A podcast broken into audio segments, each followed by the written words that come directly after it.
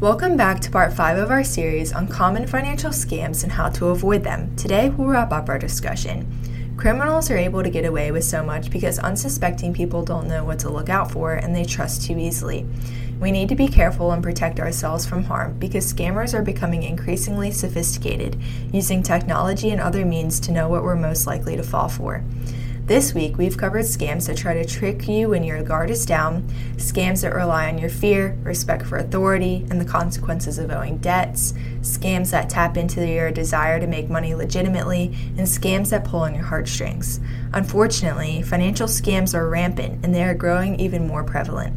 This kind of crime causes a great deal of harm, but it is difficult to stop because thieves operate stealthily and have a never ending pool of new potential victims. Many people fail to come forward and report crimes because they are embarrassed or don't know where to turn. Your best defense against financial fraud is a good offense.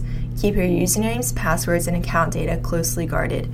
Be wary of all requests for sensitive and personal information. Be on the lookout for red flags, trust your gut if something seems off, and do as much research and due diligence as possible. Remember, some forms of fraud might be outside of your control, but you can limit your exposure to common financial scams if you are careful. We hope that this series on common financial scams and how to avoid them has been helpful to you. If you have questions or comments, please reach out to us at aspenwealthmgmt.com or on Twitter at aspenwealthmgmt.